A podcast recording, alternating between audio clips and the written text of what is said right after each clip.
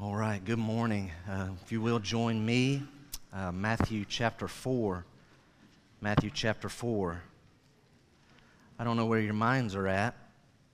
Um, I will confess to you some of where my mind has been uh, all morning, even a little bit yesterday. And that's why the songs are very timely for me because the songs this morning have to do with not fearing and the Lord reigning, and you're like, what is this tied to? If you were graced to be here last week uh, when my voice decided to take a hiatus after point two and before point three, uh, I've been a little uptight. Uh, not sick, feel fine. Uh, but I think this little yellow stuff that is floating around in the air just wants to keep like settling in my voice. How many of you are battling that right now? Anybody? Would you raise your hand? So I'm not alone. Uh, so I, I'm a little bit like nervous. Like, how many minutes do I have, Lord, before this happens again? Uh, so today, I was better disciplined than I was last week. I didn't sing. I was singing with you in my heart. So I stayed at the back because last week I told myself, don't sing. That didn't work. Can't do that, you know, especially Chris up here. Now sing out. I'm like, oh, okay. And so today I hung out at the back a little bit, and uh, but still was with you. Um, but God is sovereign, and so I've prayed for my voice, and you may want to do that as well. Um, but whenever He deems it's time to be done, then so be it. Uh, we'll be done at that point, and that's fine. Uh, it's not about me, it is definitely about Him, always about Him. Um, one thing that I do want to mention that was not mentioned in our announcements, this will be brief. Uh, have you heard of David Platt? How many of you ever heard or heard David Platt speak? Uh, so, this is the former uh, IMB director, International Mission Board director. Really, guys, one of the best teachers in America. Uh, so, I've been to a couple of these things he calls ch- Secret Church back when he was in Alabama. Okay? I went to a couple of those. Deanna went to another one. Uh, he is now in Washington, D.C. Um, and so, we have not promoted this because uh, we didn't want it competing uh, with our men's retreat and some other things, but a couple in our church has bought rights to Secret Church simulcast. That's not this Friday, but the next. So the men will be up on the mountain. Those that are going to that. And um, but Anthony and Lindsay. So if you guys would stand for a second, just so folks, not to embarrass you. Uh, they've had an eventful week. They had some flooding in their apartment, but uh, I said, "Is everything still on go?" And they said, yes, it's still on go. So they're doing this. Um, they are hosting that, and they're willing to, to use it at the student center. If several of you want to get in on that, and if it's just a couple want to get in on that, they'll do it maybe at their house. I'm not sure if that's still a go. But go to them if you're interested in that. You say, what is it? Um, all it is is a little bit of singing and a lot of teaching, okay? And you think I preach long, he's only going to teach that night about five hours. For real.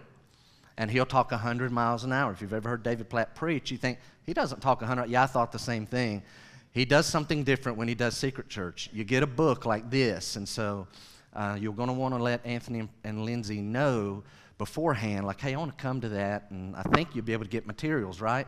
For everybody that's coming.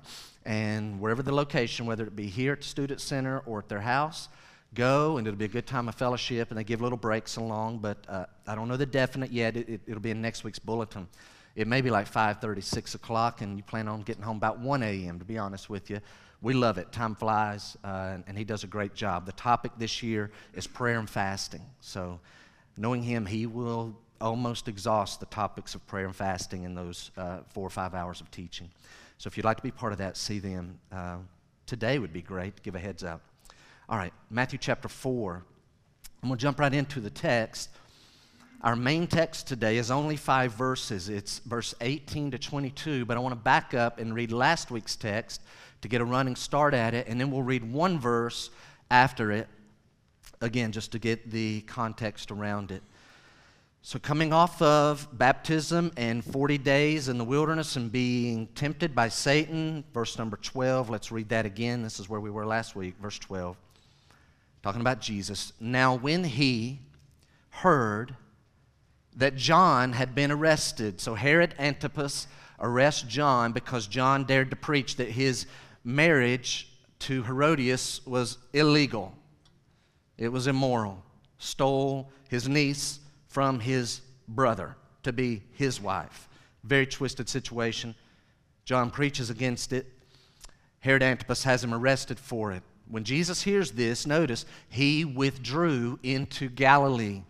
So you have Judea in the south, you have Samaria in the middle. These are half Jews, half Gentiles. Judea, very hardline, traditional, hardcore, purist Jews. Then you have the half Jew, half Gentile. And then up north, you have a strip of land, 50 miles by 25, Galilee. This is where Jesus is going to go and minister.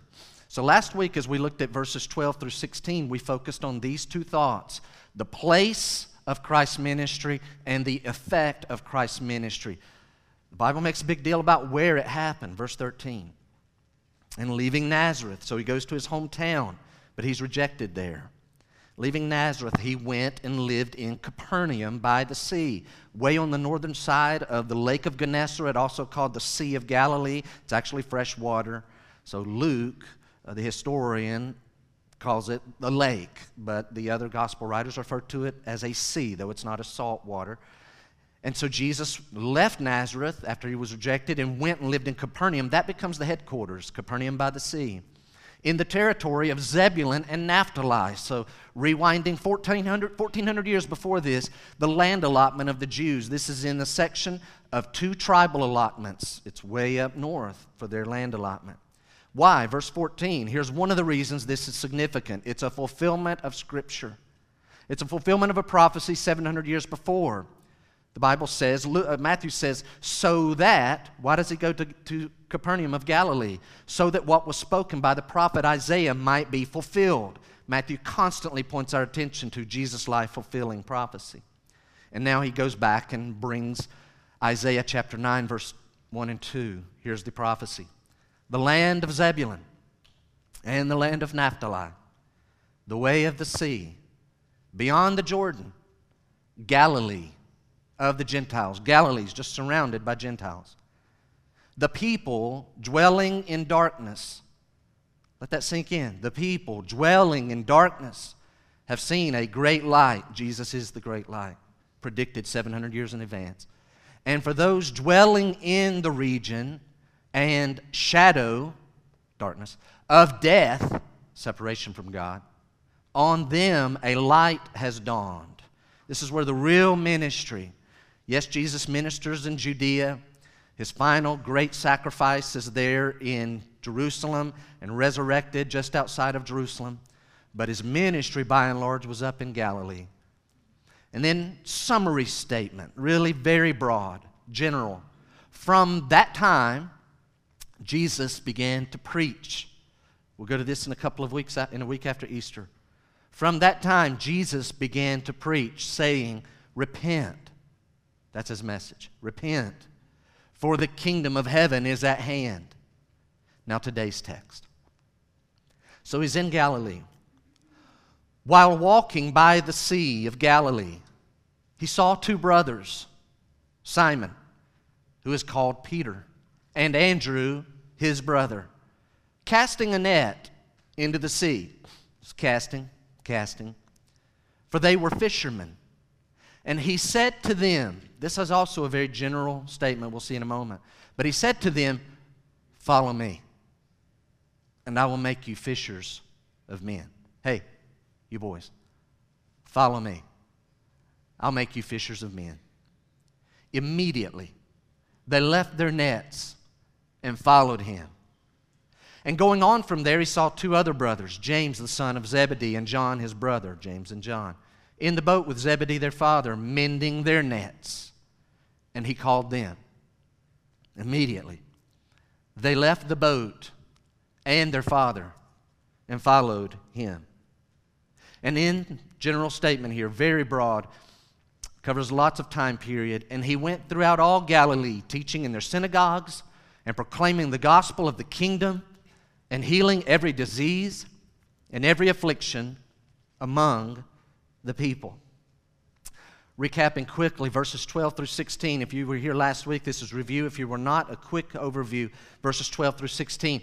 Jesus is going to base his ministry in Galilee. Why is that significant? It fulfills a 700 year old prophecy. God knew that his son would headquarters out of Capernaum, wrote it down. Jesus fulfilled it. But it's also significant for this reason. Watch, place matters. God used circumstance to put his son in Galilee to minister, which means because he's a man, he's ministering in Galilee and he's not ministering in other areas. Here's the fallout, and however you want to deal with that in your own mind, that's fine. I have come to my own belief, and I've learned this there's a practical ramification. Jesus ministers in Galilee, which means it receives more spiritual light than Judea does, than Samaria does, than the regions around this other part. This 50 by 25 mile strip receives more light than Judea.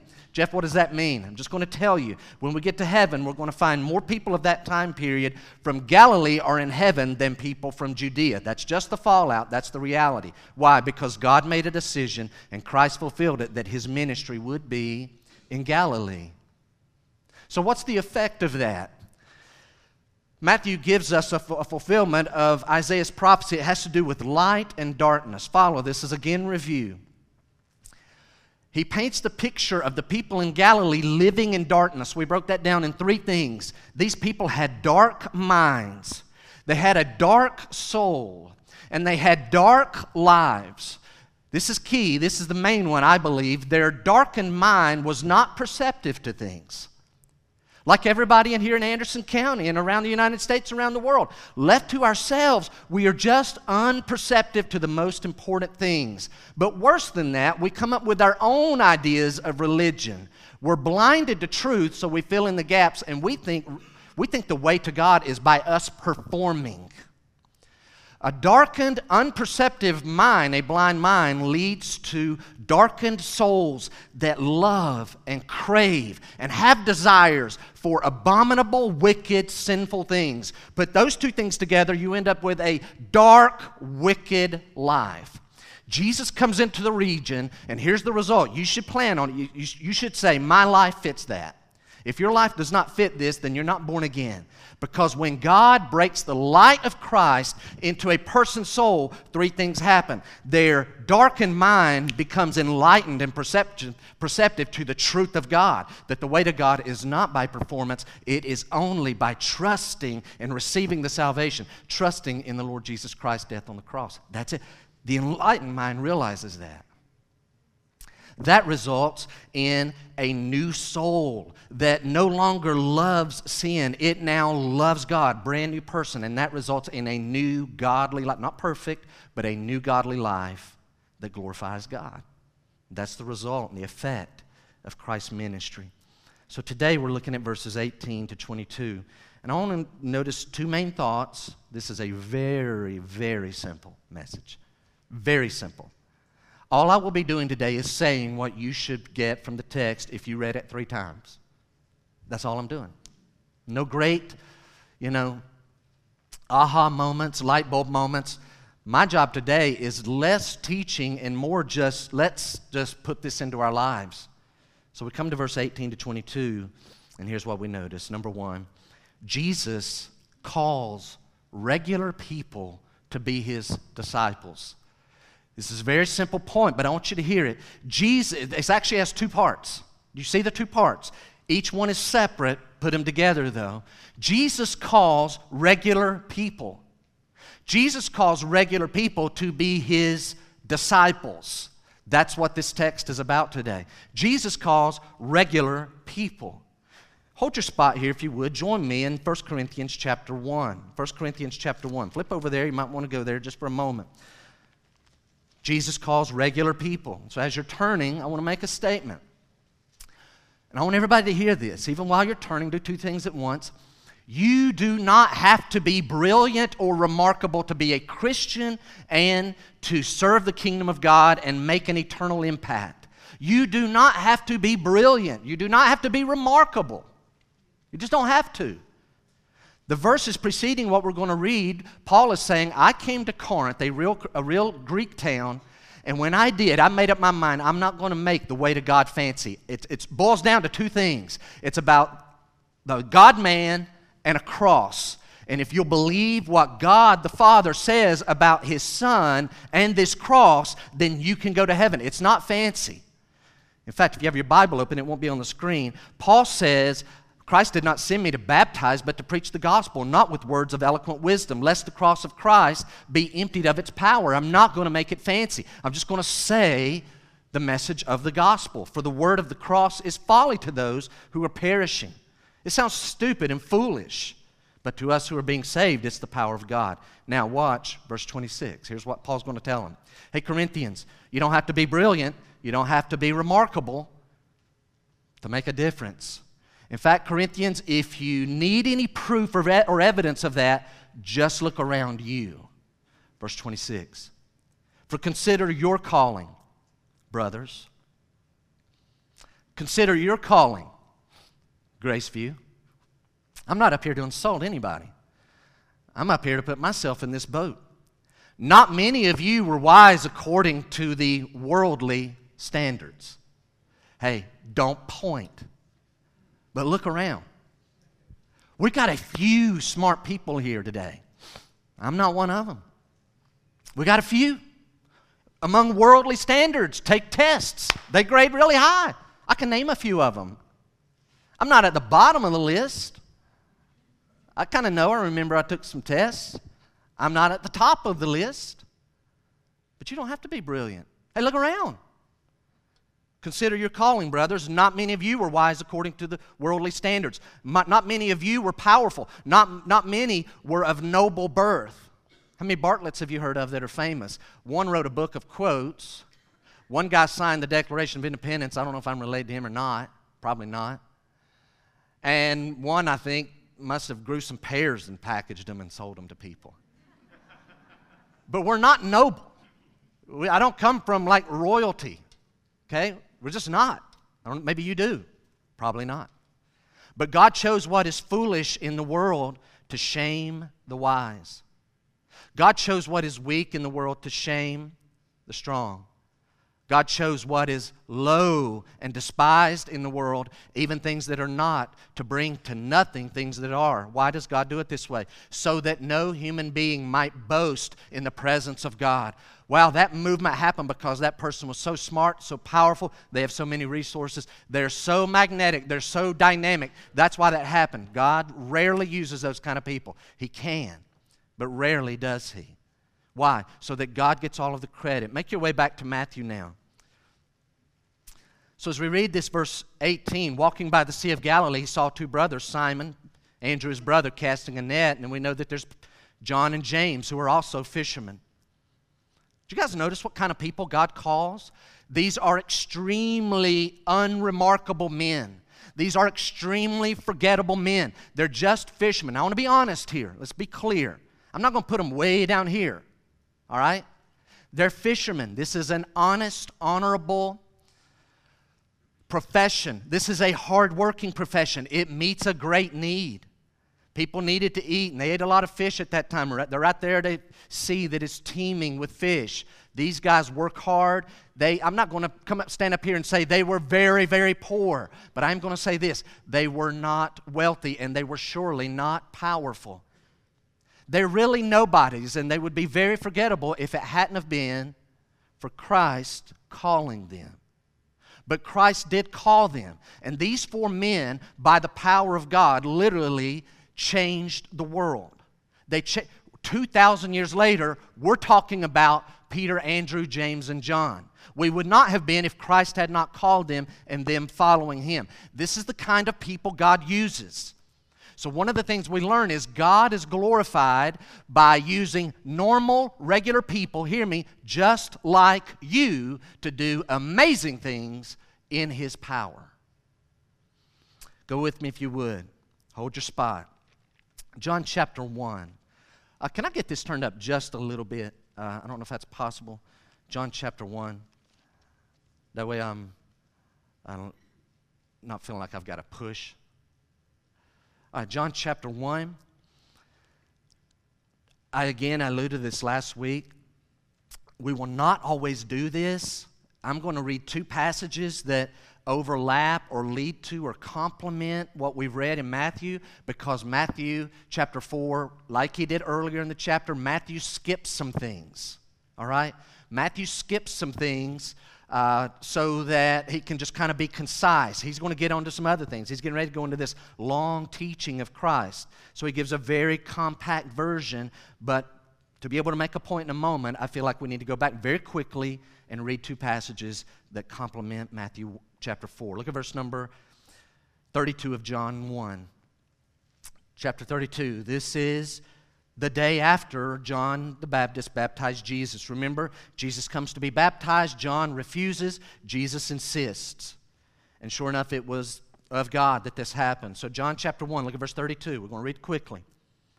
And John, this is not the writer of this gospel, the writer of this gospel is one of the fishermen that was called. This is John the Baptist. So here's John writing about the other John, verse 32. And John bore witness, quote, I saw the Spirit descend from heaven like a dove, and it remained on him, Jesus.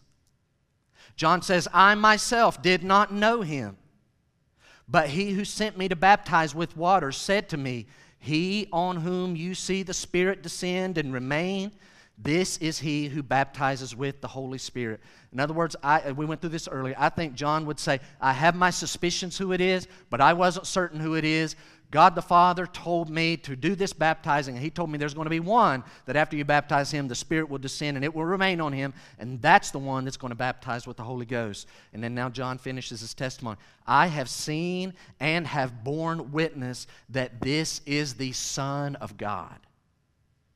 The next day, so now we're two days after baptism.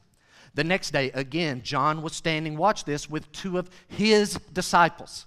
These are John's disciples. There's a reason I'm reading this. And he, so there's three of them, he, John, looked at Jesus as he walked by. Jesus walks by. John has two of his disciples and said, Behold, the Lamb of God. The two disciples heard him say this and they followed Jesus. Jesus turned and saw them following and said to them, What are you seeking? Translation, may I help you? Can I help you, fellas? I notice you're following me around. Jesus turned, What are you seeking? They said to him, Rabbi, which means teacher, where are you staying? He said to them, Come and you'll see. So they came and saw where he was staying, and they stayed with him that day, for it was about the 10th hour, 4 p.m., in their time, the way of keeping it, 4 p.m. You guys stay with me tonight. One of the two who heard John speak and followed Jesus was Andrew. So now we know Andrew was a disciple of John the Baptist. Andrew, Simon Peter's brother. He first found his own brother, Simon. So that tells me that down at this baptism, Here's these boys from Galilee that are down on the Jordan River east of Judea, so they're down south for them. In verse 40 again, one of the two heard John speak and followed Jesus was Andrew, Simon Peter's brother. He first found his own brother Simon and said to him, We found him. We found him. We found the Christ. We found the Messiah, which means the Christ. So he brought him to Jesus. And as he's getting ready, I'm picturing this. Andrew's going to come up. My Lord, you remember? Yes, you were just with me. This is my, and before he can even introduce Peter, Jesus interrupts. He brought him to Jesus. Jesus looked at him and said, in essence, Oh, I know who he is. You are Simon, the son of John. You shall be called Cephas, which means Peter. With that in mind, keep that text in mind. Go back, one more we're going to look at Luke chapter 5. Luke chapter 5 plays directly in with what we're looking at in Matthew 4. And this is a longer version. I realize we're, read, we're reading most of our text at the front of the message this morning. Luke chapter 5. So, where Matthew gave a very condensed kind of overview, Jesus, here's where he's at, here's who he sees, here's what he says to them, here's what they do. Well, here's a longer version. Luke chapter 1, verse, chapter 5, verse number 1 chapter 5, verse 1. On one occasion, while the crowd was pressing in on him to hear the word of God, he was standing by the lake of Gennesaret, same Sea of Galilee, that's the name Luke gives it. So there he is, he's standing by that. and he saw two boats by the lake. But the fishermen had gone out of them and were washing their nets. Getting into one of the boats, which was Simon's, he asked him to put out a little from the land. And he sat down and taught the people from the boat. Did you catch that? This your boat? Let's go out a little bit. A little more. Right there. Everybody on shore, gather around. Thinking, why in the world would we do that? Of course, there's a natural slope down to the water, but if you've ever been fishing out on Lake Hartwell, you know that you can be 300 yards away from someone. And when someone brings their boat up 200, 250, 300 yards away, they try to lower it down so that the ripples don't ruin your fishing. And you almost have to do the courtesy. How's it going? Pretty good. Caught anything? Oh, we got a couple. They're talking this loud, 300 yards away. You're like, that doesn't, oh, yes, it does. You don't need to, hey! You don't need to do that. You're just, something about the water is just projecting this sound. Peter, this your boat? Let's take it out. I got to talk to these people. So, verse number six, I'm sorry, verse five. No, back up four. And when he had finished speaking, it gets really weird. He says to Simon, Put out into the deep and let down your nets for a catch. Now let's go fishing. Well, Simon sort of objects and he answered, Master, we toiled all night. We just did this. I realize that, you know, you weren't with us and you just finished your message. You're ready to go fishing. But we did this all night and took nothing. But at your word, I'll let down the nets. Okay, we'll obey. And when they had done this, they enclosed a large number of fish, and their nets were breaking. Verse 7, I really, I pictured this this morning. They signaled to their partners in the other boat to come and help them. Really picture that. So, this is great. and it's starting to, you know, bog down the boat. So much so that Peter looks over at James and John like, hey,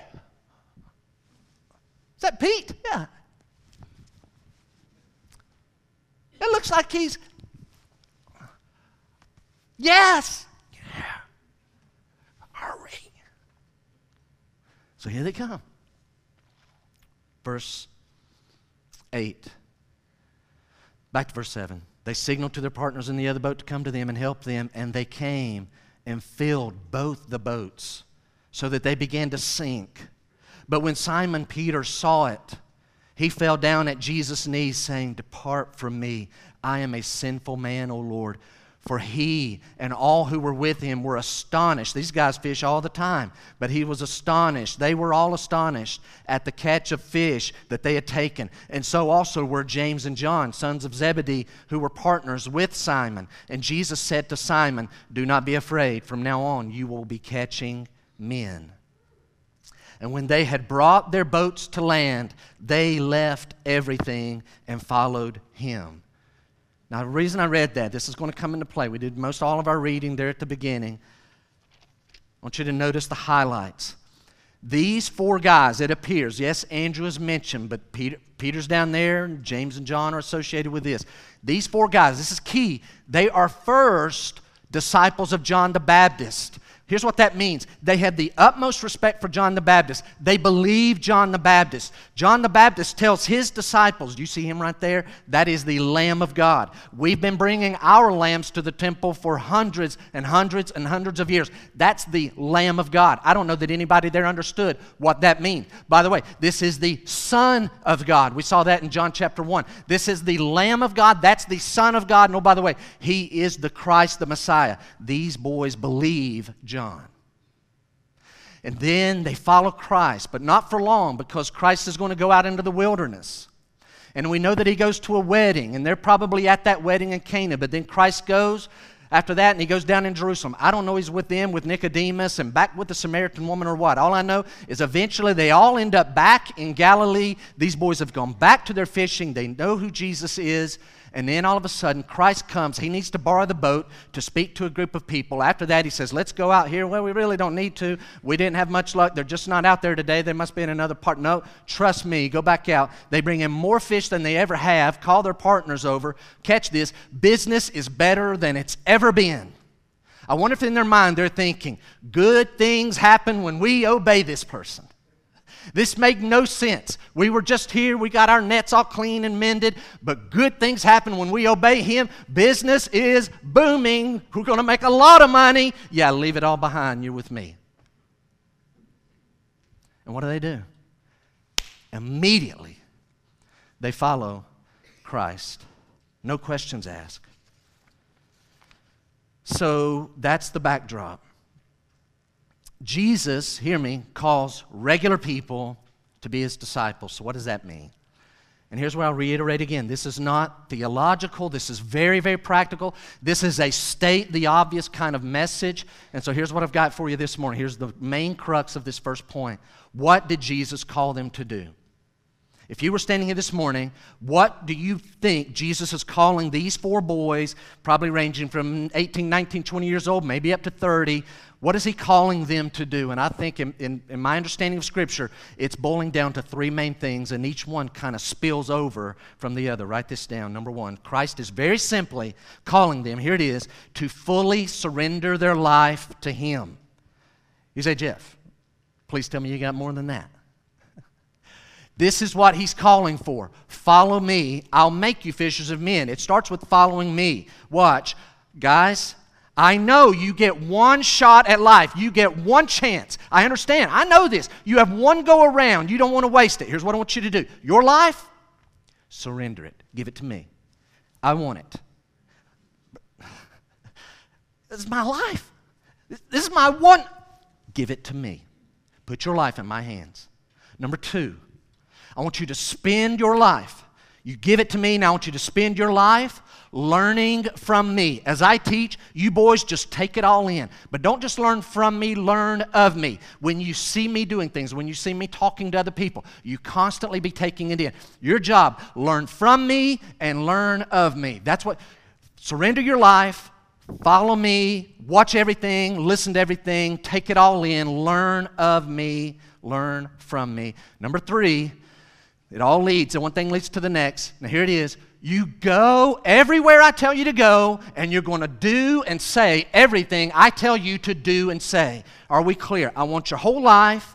I want you to be learning of me. I want you to go everywhere and do everything that I say do. And now you're thinking, Jeff seems excited again. But we already know these points. Please tell us you got a little more.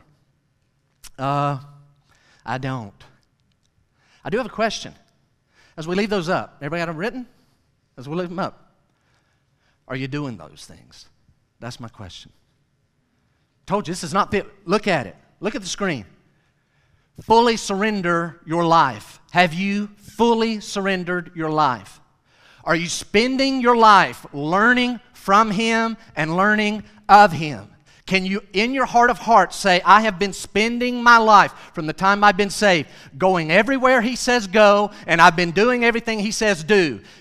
Easy to write, easy to check out and say, that's too simple. We need something fancier on Sunday morning. Here's what we really have to do today. Am I doing those things? These boys, they did. They did.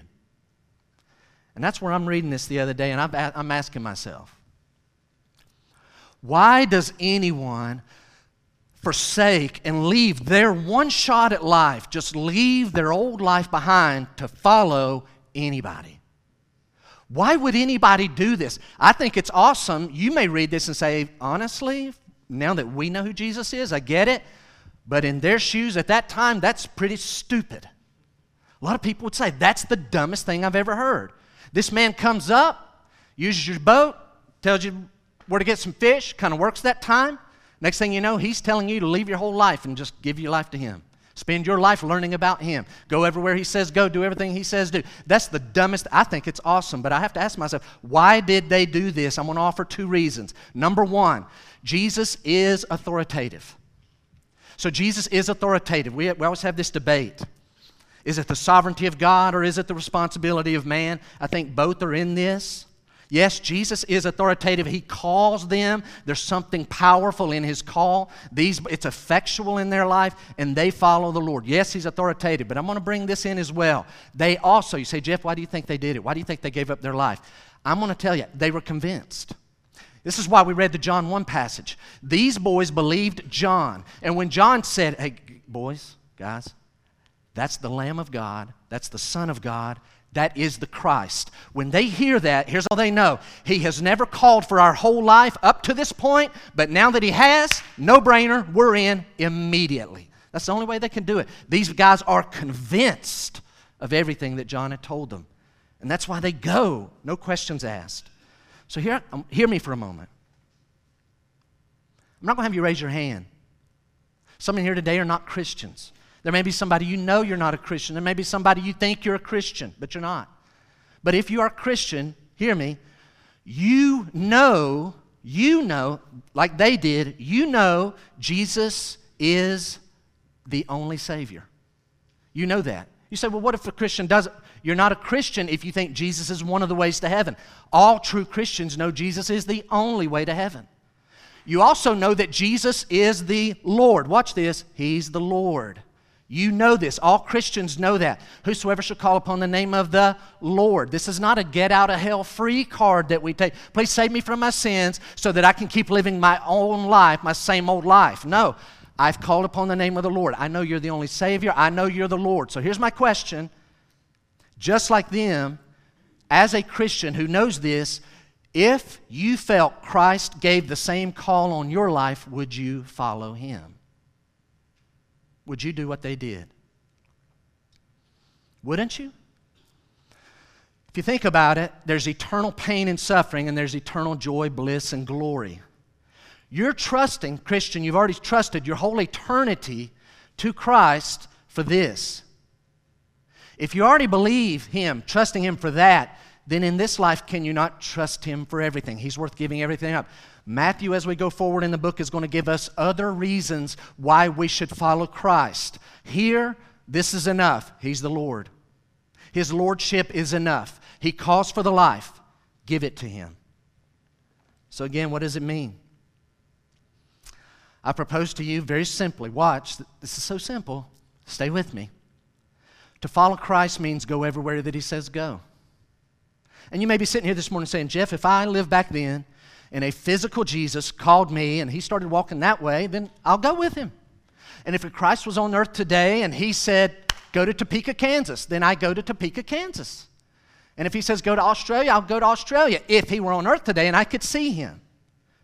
So, but he's not on earth and I can't see him. So here's my question Is the same spirit in you that if I could see him, oh, I would obey just like they did? If you can honestly say, I think I would, he may not be here physically. Do not sell this short, make light of it, and, and shrink it down. He is here.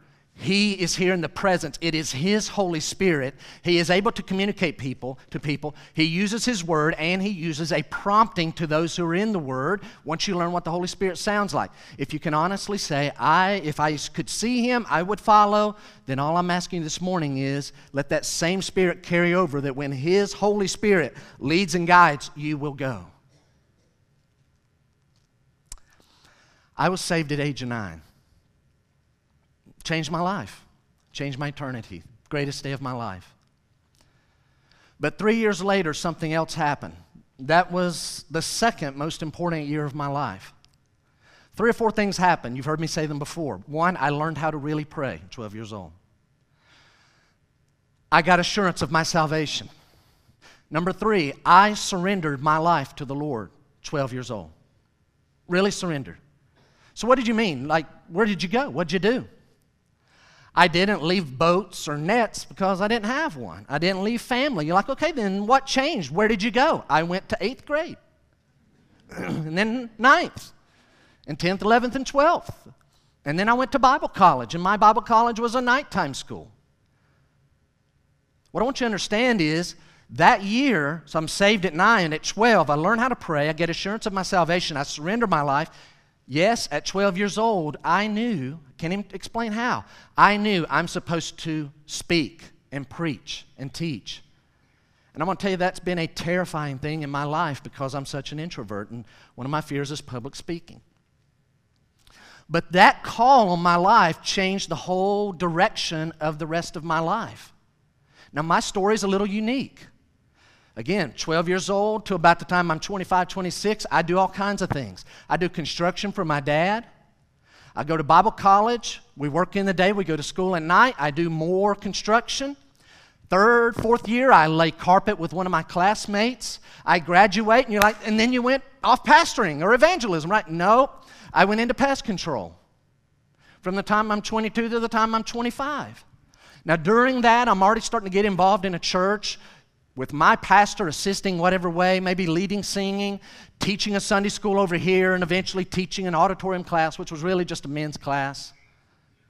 So we're doing that and preaching when I can and preaching back home. And well, I thought you was called to preach. You already been to Bible college. You're supposed to get out there. My story is a little unique. Okay?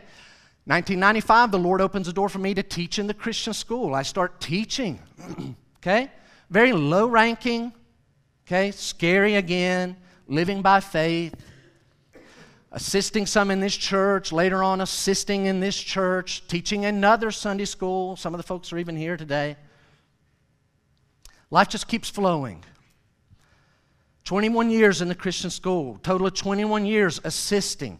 Again, teach all along. In the summertime, what are you doing? Back in construction, back in pest control, back in whatever, what, however the Lord leads. Here's my thing that decision back into in, in when i was 12 years old affected the rest of my life in this way. Whatever i'm going to do wherever my journey takes me it will be for the lord. I'm not allowed to do certain things. I can only do things that i can do for the lord. But here's the key and i want you to take this note. The fundamentals of discipleship never changed. You said i thought you were called to preach. Why did it take you so long to get into a church? That was god's journey for me that was God's journey. But here's the fundamentals that never changed. I stayed surrendered to the Lord, again, not perfectly, so please don't hear this. Jeff is basically saying he's just like Peter, James, John, and Andrew. No, he's not. I messed up a lot.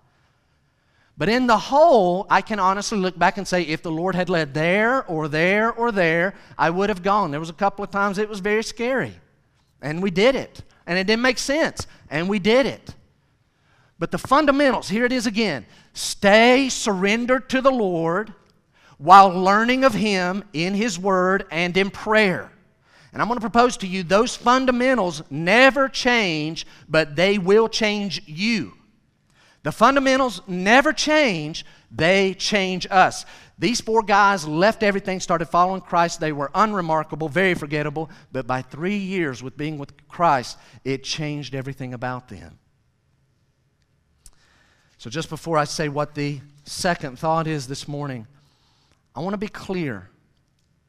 I promise you, if I'm lying when we get to heaven, if I lied this morning, you come up, you have my permission, you have to get God's permission. You have my permission. If I'm about to lie to you and what I'm going to say, you come up and just pop me in the mouth with your fist, okay? So, Jeff, what are you going to say? Here's what I can promise you on the authority of the Word of God. No person who has ever surrendered their life to Christ in this life, when they get to eternity, none of them will be sorry or regretful that they gave their life to Christ. I can equally promise you this those who are saved and Christian who end up getting to heaven that did not surrender their life to the Lord will have regrets. I promise you both of those are true. Second thought. Not only does Christ call regular people to be his disciples, but Christ, there's a little nuance, trains his disciples to be his partners. Let's talk about that for a moment. Say, Jeff, these are like the simplest points you've had like in years. I know we're going to go where the text takes us. That's all we can do. We're not going to fabricate. So Jesus calls regular people to be his disciples, and then he calls, he trains his disciples that they're learning of him, staying surrendered, learning from Him. In their day, it was watching and listening to Christ. In our day, it's reading God's Word and talking to Him in prayer. He's a real person. He will talk back if you'll learn to be quiet some. Jesus trains His disciples to be His partners. All right. We get a quick drink of water, and we'll go into our second point. Pause for a commercial break, all right? All right. Now, right about now is where there's 20% of you have an underlying question. 80% of you, you're not thought about it yet. 20% of you out there, you've already thought of this. Jeff, there's an underlying question that's just kind of hovering. We need to address it. I agree. Here's the question Is this text, are these five verses merely a commentary about four guys who are going to be called to be Jesus' disciples, who will eventually be the apostles, so that they're sent out, so that what they're so trained, so filled with His Spirit, that what they say is as if it's the same authority as if Christ had said it. Is it just a commentary about their life, or is there something in this text that would apply to all of us? That's the underlying, like, hey, you're going to address that. So here it is. Is this a triangle? God talking to them, and we're just kind of over here reading, and we're just kind of watching this play out. And boy, that's a nice little story about those guys gave their life to Christ. Is that all that's happening, or is there more? Do I abuse the passage if I, as a preacher in 2019, say I'm going to take some of those things and apply it to my congregation today? Am I twisting, perverting, abusing the passage? Am I jumping the gun, reading too much, or is that the proper thing to do? Here's the reason I ask that, and I want you to really dial in now. Here we go. Some people's version of the will of God, they think here's where it stops. Here's God's will. I get, check yourself. I get saved. I'm to become a worshiper of the Lord. No, I'm supposed to do that. I'm supposed to grow in my holiness. The Bible calls it sanctification. I become a worshiper. Hey, saved. I'm a worshiper. Grow in my holiness. I need to become a faithful spouse. I need to be a good parent, good mom, good dad, good brother, good sister, good son, good daughter.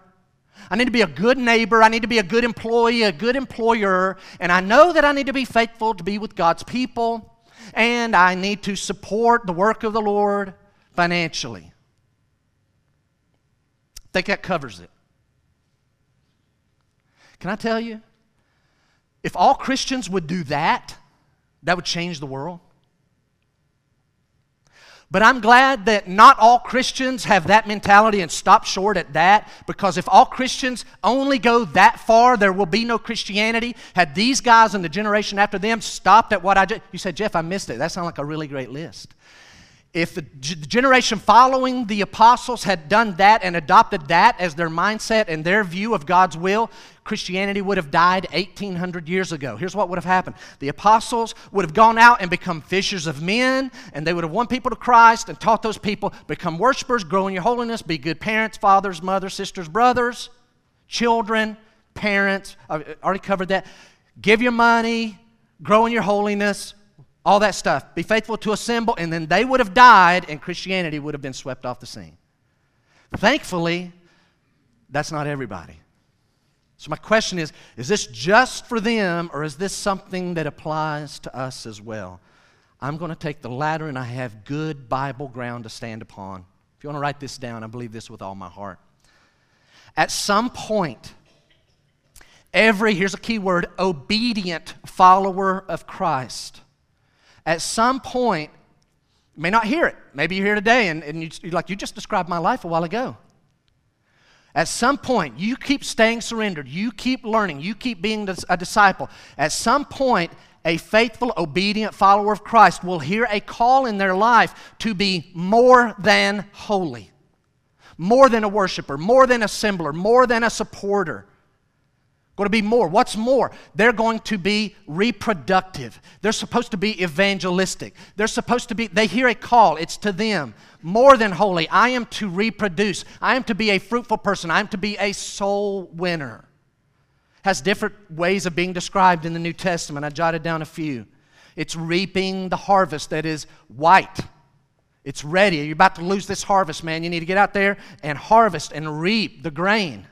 The grain represents souls. Some people hear it this way I have a chance. In fact, I have a calling to be a minister of reconciliation. Here's mankind fighting with God, they're losing. I'm to jump between this and reconcile them and bring them back to peace with God.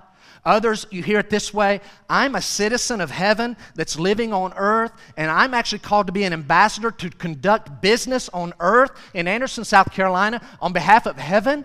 I am to call people to not be just citizens of the United States, but citizens of heaven. I have that authority. You have more than that authority. You have that call on your life. Have you heard it as to you? In this passage, in verse 19, Jesus words it as fishers of men. Why fishers? I'll tell you why. I think because he's talking to fishermen. Hey, what do you boys do? We're fishermen. All right, let's talk about that. you're good, you're successful fishermen, you're going to be soul winners. You're going to fish for men. Why does Jesus use that analogy? I'm going to give you five descriptions of a good, successful fisherman. Now, we think of casting like this, but it may be casting like that. Okay? Successful fishermen have certain characteristics and traits about them. Write these five down. Number one, here's what I have found. I, by the way, I'm not a good fisherman. I stink. I like to go, I'm no good. I am some of these things. I'm not the fifth one. That's my problem. Okay, here we go. Successful fishermen are what? They're busy. They're busy. This is hard work. Number two, they're patient. You don't always catch fish. And that's why some of you, some of you right now thinking, and that's why I don't go fishing. I threw it out there, I let it set like 30 seconds. We didn't catch anything. They're just not biting today. Got to be patient. Successful fishermen are relentless. They keep at it. That really kind of combines those three thoughts all together. Maybe not in our bank fishing or our creek fishing or our lake fishing around here, deep sea perhaps, but in their day you would have to be extremely courageous. I'm thinking of the McGuires, their son uh, fishes uh, off the coast and out in the seas around Alaska. I'm not saying this to scare them, they already know this. Uh, that's not for the faint of heart. You got to have some courage to go out there. The Sea of Galilee is 700 feet below sea level, and the air atmosphere and the storms would kick up. You better have some courage if you're going to be a fisherman in that day. And then ultimately, number five, successful fishermen are skilled. They're skilled. Jesus says, You're good. You guys are good at that. I'm going to make you fishers of men. You're going to need all the same qualities. What is a successful, effective soul winner? They're busy. They stay at it. They're very busy. They're very patient. They understand not everybody gets saved. In fact, most of the time people don't get saved. Rarely does anyone visit Graceview and we present the gospel on the very first time they hear it. I'm going to do that. I'm going to change my whole life. I'm going to put my faith and trust in Jesus Christ as my Savior. I'm going to stop earning my way to heaven. It usually takes a while for that to sink in. You have to be relentless and patient and busy. You have to be courageous. I thought of this. I'm telling you, I'm 49. I've been a Christian since I was 12. Been talking to people about Christ since then. Never like I should, and here's the reason why. We can talk about weather, politics, and sports just like that. No problem. Free, but you bring up not God, you bring up Jesus, and all of a sudden you're now separating the men from the boys. That is hard to do. That is so hard. You have these invite cards there, and you're told that, uh, this week, Easter's big. There are going to be people that will go to church next week that don't go all year long. We'd love them to come here so they can hear the gospel, hear what Christ did. You say, that's, I, would be glad to invite them to my kids' ball game, but to give them that card and say, come to my church, that's so hard. You're going to have to have some courage, and you're going to need to be skillful. Effective soul winners are skillful. I'm thinking of a man named Jeff Musgrave. I had lunch with him about a month and a half ago. This guy has he trains us. He trained me how to do personal evangelism. And you know what he's talking about? He's talking about new things. He's constantly trying to, to tweak and improve and get better at. Here's my question.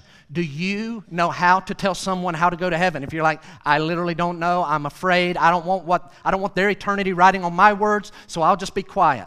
Please do not die and go to heaven with that mentality. Learn how to share your faith. Learn how to be a soul winner. Learn how to be a fisher of men. Be relentless. Be courageous. Be busy. Be patient. Hey, this may be for you. Stop that mentality where you got like one fish in mind. I got my one. Trying to really trying to win them. Oh, my whole life is invested if I can win them. Maybe you will, maybe you won't. Don't, maybe you will not. Want, boy. Don't spend your whole life trying to catch one.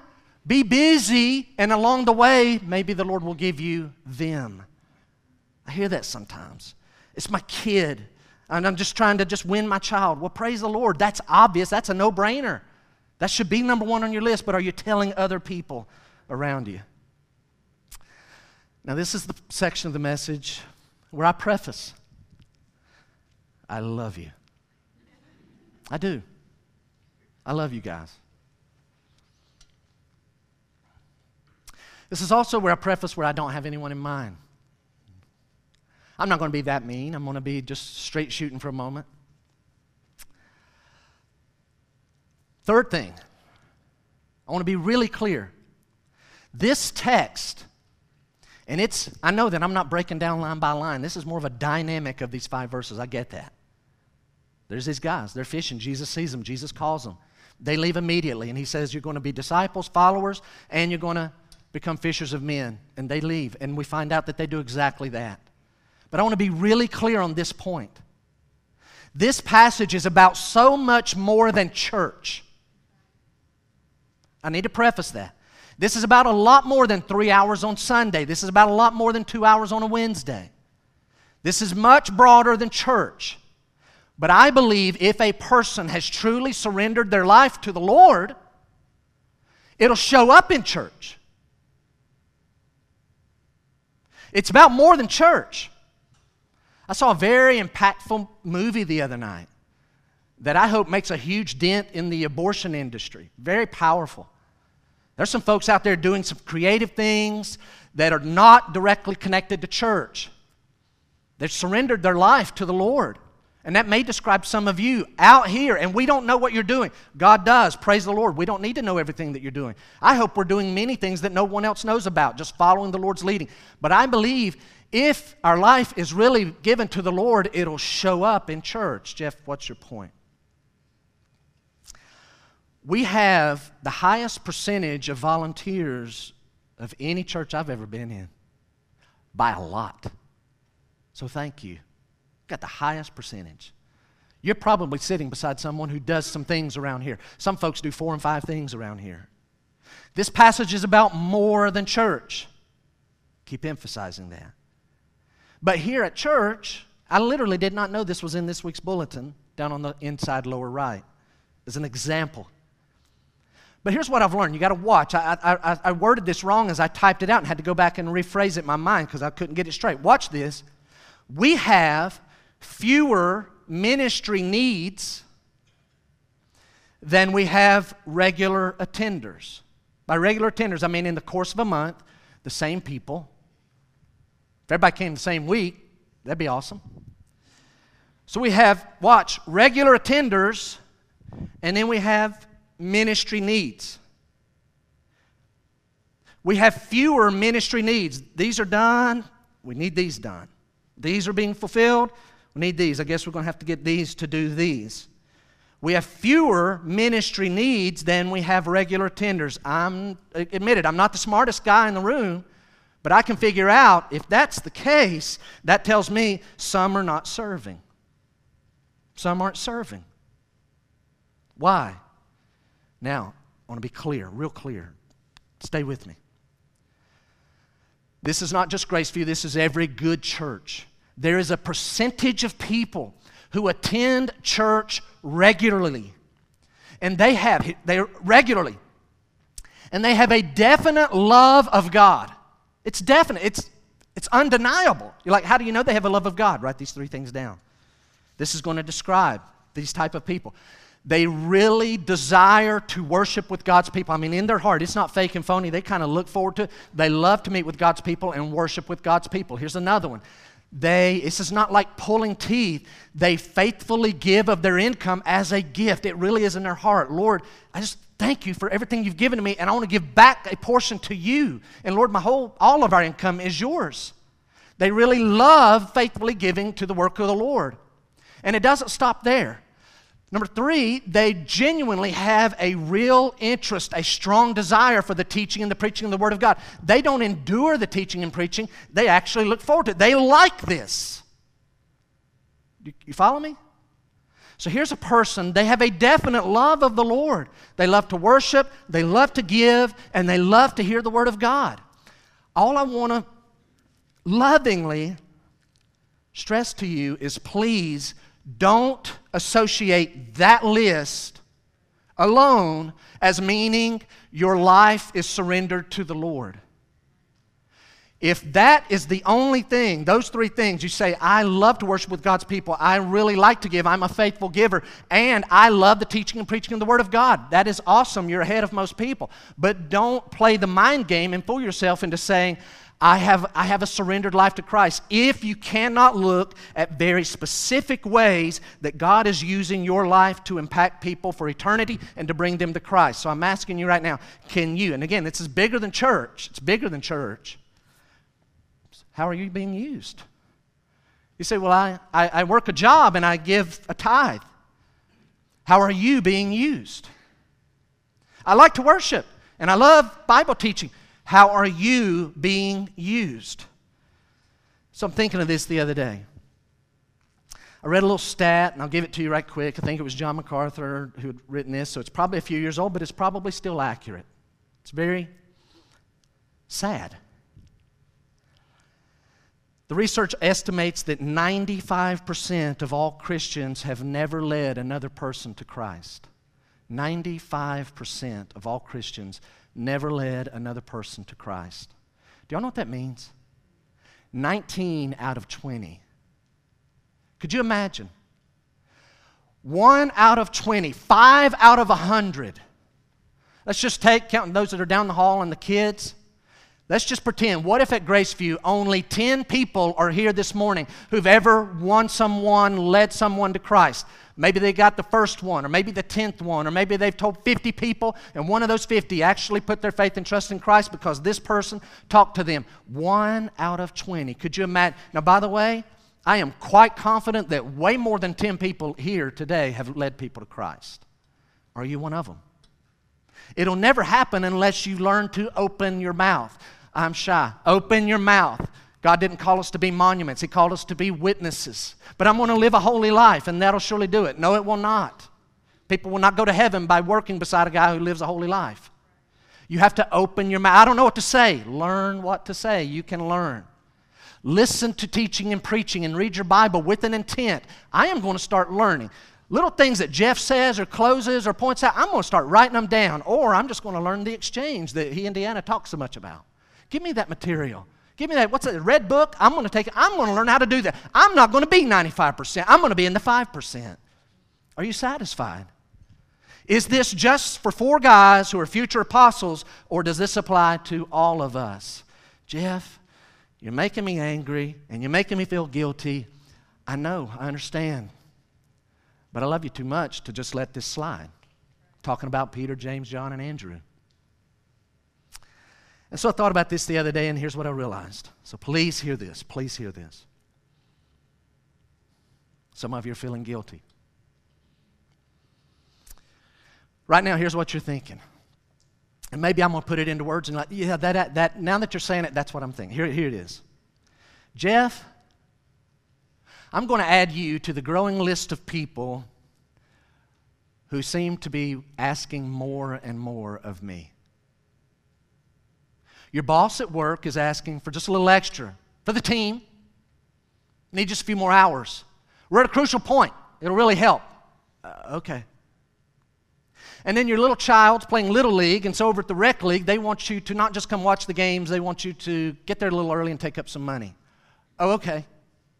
And then your older child, now they're different, and the Booster Club over there wants you to come not just to watch their game, but could you come early and during the game before your child work concessions? Okay. And in the homeowners association, all they need is average. Average. Now, summer's going to be where it gets busy. But the average of the year is only one and a half, two hours a week. That's all we need. And the Fine Arts Center needs a little bit more from you. And the hunting club, somebody's got to get down there and straighten things out and get the road prepared and the lodge ready, get the schedule. And the Alumni Association, you know, we got that big re- uh, reunion. Somebody's got to send out all the flyers and make the arrangement. All we need is just four or five hours a week. And here comes Jeff. And he's hitting us with this need to make impact for Christ. So, to that, here's all I'll say please don't do anything because I guilted you into it. Don't.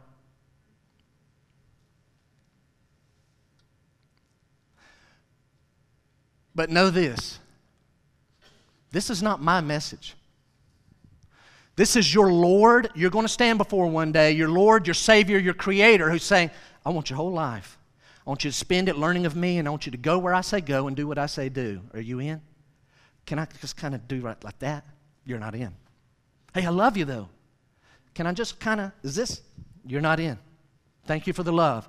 Keep reading. So if that's your case, please don't feel guilty on my part. Here's all I'm going to ask. Since it's your Lord, ask this question of all these things, what matters most in 100 years. Fast forward 21, 19. You say, I'm dead and gone. Exactly. 100 years from now, Jeff, are you against all these things? Secret. Let me, let, let me let you in on something. God can actually use those other things. You can do those things as a representative of Him if you're willing to open your mouth and use that platform. So I'm not saying don't do those things. All I'm saying is, how do they filter into the main thing? Is my Lord saying, help with the home? We have a homeowners association. They do a great job. I'm glad I don't have to help with it. I love that I don't have to help with it. They don't need me. They got much better people. And I don't have time for it. Let's close in verse chapter 28. Flip over there if you would, chapter 28. Here's where we'll close. And you knew we were going there. So, is this only for these four guys? So, Matthew shuts down his book, his gospel. This is after Jesus has died on the cross and resurrected. Verse number 18, here we go. And Jesus, so this is up in Galilee, so he dies in Jerusalem. He tells his disciples where to meet him back up in Galilee. And Jesus came and said to them, This is so important. All authority in heaven that's huge. And on earth has been given to me. Jesus tells the 11 and more. All authority. I say what goes on in heaven. All authority on earth. I say what goes on. Who is this? This is a man, one of us. He's always been the Son of God. He's always been the Christ. He's always been that, but now he's a man, the Lamb of God. He became a man. And because he successfully completed the plan of God, God gave over to Christ, to Jesus, all the authority. What Jesus says goes in heaven right now, what Jesus says goes on earth. Based on that, he tells these 11 guys, verse 19, Go therefore, make disciples of all nations. Imperative, command, do it. Remember, I have your whole life. Remember, you learn of me. Remember, you go everywhere and do everything I say. Go therefore, make disciples of all nations, baptizing them in the name of the Father and of the Son and the Holy Spirit. Great, two for two, we're done. No, their work is not done. Verse 20 teaching them, not just teaching them, not just putting it in their head so that they can recite it back and yes, I know what the Bible says. No, teaching them to observe. That means to do all that I have commanded you. And behold, I am with you always to the end of the age. Please hear me. Here, here it is. Jeff, does this apply to us? Absolutely, because what's done back in chapter number four comes to fruition in chapter 28. He tells this group of guys, go make converts and disciples and baptize them, and then teach them all of my commands. And if you're teaching them all of my commands, then you don't leave off the last command. You say, what's the last command? To go tell more people and teach them all the things that Christ says, the last of which is go tell more people and win them to Christ and get them to go public and teach them in the ways of Christ and teach them the last command so that they go. T- That's the only reason I got saved back in 1979 because somebody kept it going. The 5% kept it going. Are you in the 5% or are you in the 95%? You say, well, what if I don't? Don't I still go to heaven? You do. If you put your faith in Christ. Here's your last note. No Christian needs to wait on an individual call. I'm waiting for the Lord, kind of like He did with those boys, to come into my bedroom one night make it clear that I'm supposed to be a fisher of men. No Christian needs to wait on an individual call from the Lord because we already have a commission. We already have it. It's already been given. It's not just there to them, it is to us as well. It's been passed down and it's to us as well. We have it in print. So, what if I don't? Very simple. If you refuse to do this, you are living in disobedience to your Lord and you're being extremely cruel to the people who live around you who do not know how to go to heaven. You're sitting on the truth. You know it because if you've been a Christian, if you've ever put your faith and trust in Christ, if I were to ask you, why do you think you're going to heaven? You should tell me, I'm trusting Christ and Him only. Then why wouldn't you share that information with somebody else? But it makes me so scared. Me too. It scares me every week to get up here. Scares me every week.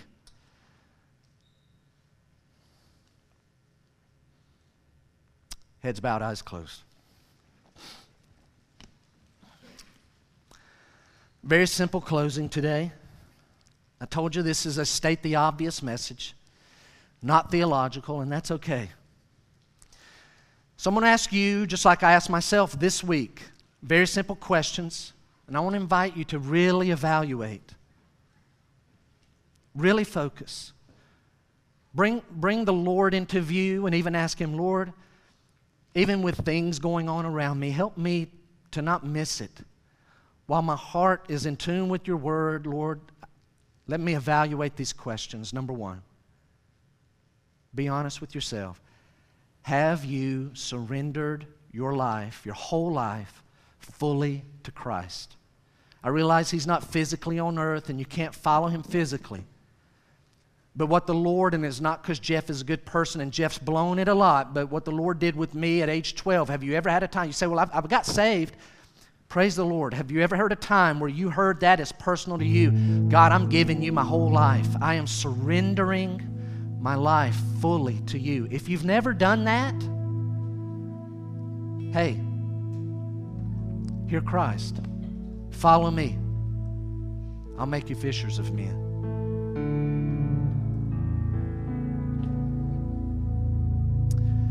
If you say, I have done that, my next question, very simple. Are you learning of Him? Are you learning of Him and learning from Him? Literally, I know this sounds so simple. Jeff, give us more. No, this is it. This is the fundamentals. They never change, but they change us. Can you honestly say, I've been learning from my Lord, just like those guys for three years? I've been learning from my Lord daily in His Word, and I'm learning to pray to Him and Him to talk back to me. He is a real person. I have a growing relationship. I have surrendered to the Lord. I am learning of Him. And then number three, can you honestly say, I am willing to follow Him wherever He says go? Standing here today, guys, I can tell you if God says go somewhere else, wherever, if He tells me to go to Africa or Antarctica, I'll go. I hate the cold. I like our four seasons. Are you willing to go and do what He says? Please don't let pride be in you and say, well, there's those things there around the church that need done. Most of those are a little beneath me. You're not ready. Pride is holding you back. Say, honestly, there's not a job here. God, I'll not do it. David, the great man in the Old Testament, said, if I could be a doorkeeper, I'd love it. I'd love to be like a bird up in the, in the balcony of the, of the temple of God. Wow, they get to stay there all the time.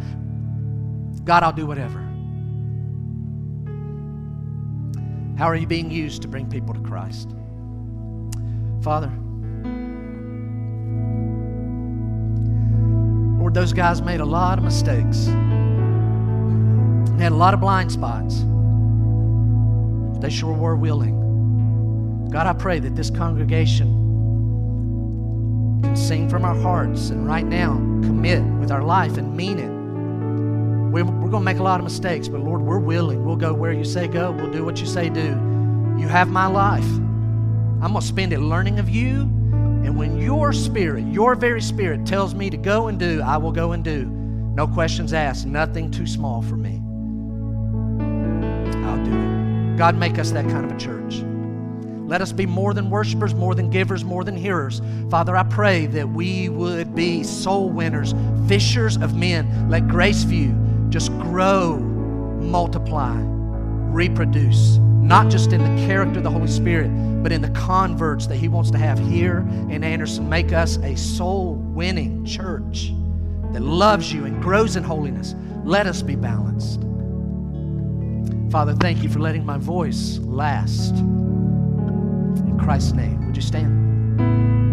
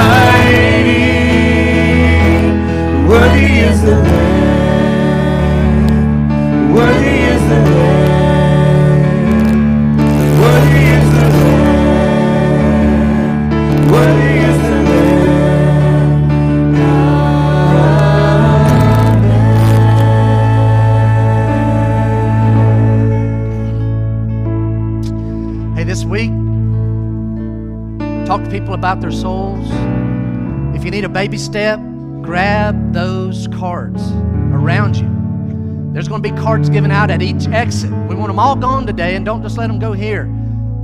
Pray, God, let me be busy, relentless, courageous, skilled, giving these things out. Invite folks. Somebody might come to Christ next week. Somebody you don't even know, or somebody you know. So, hey, go be the church every day this week. Resurrender. Resurrender.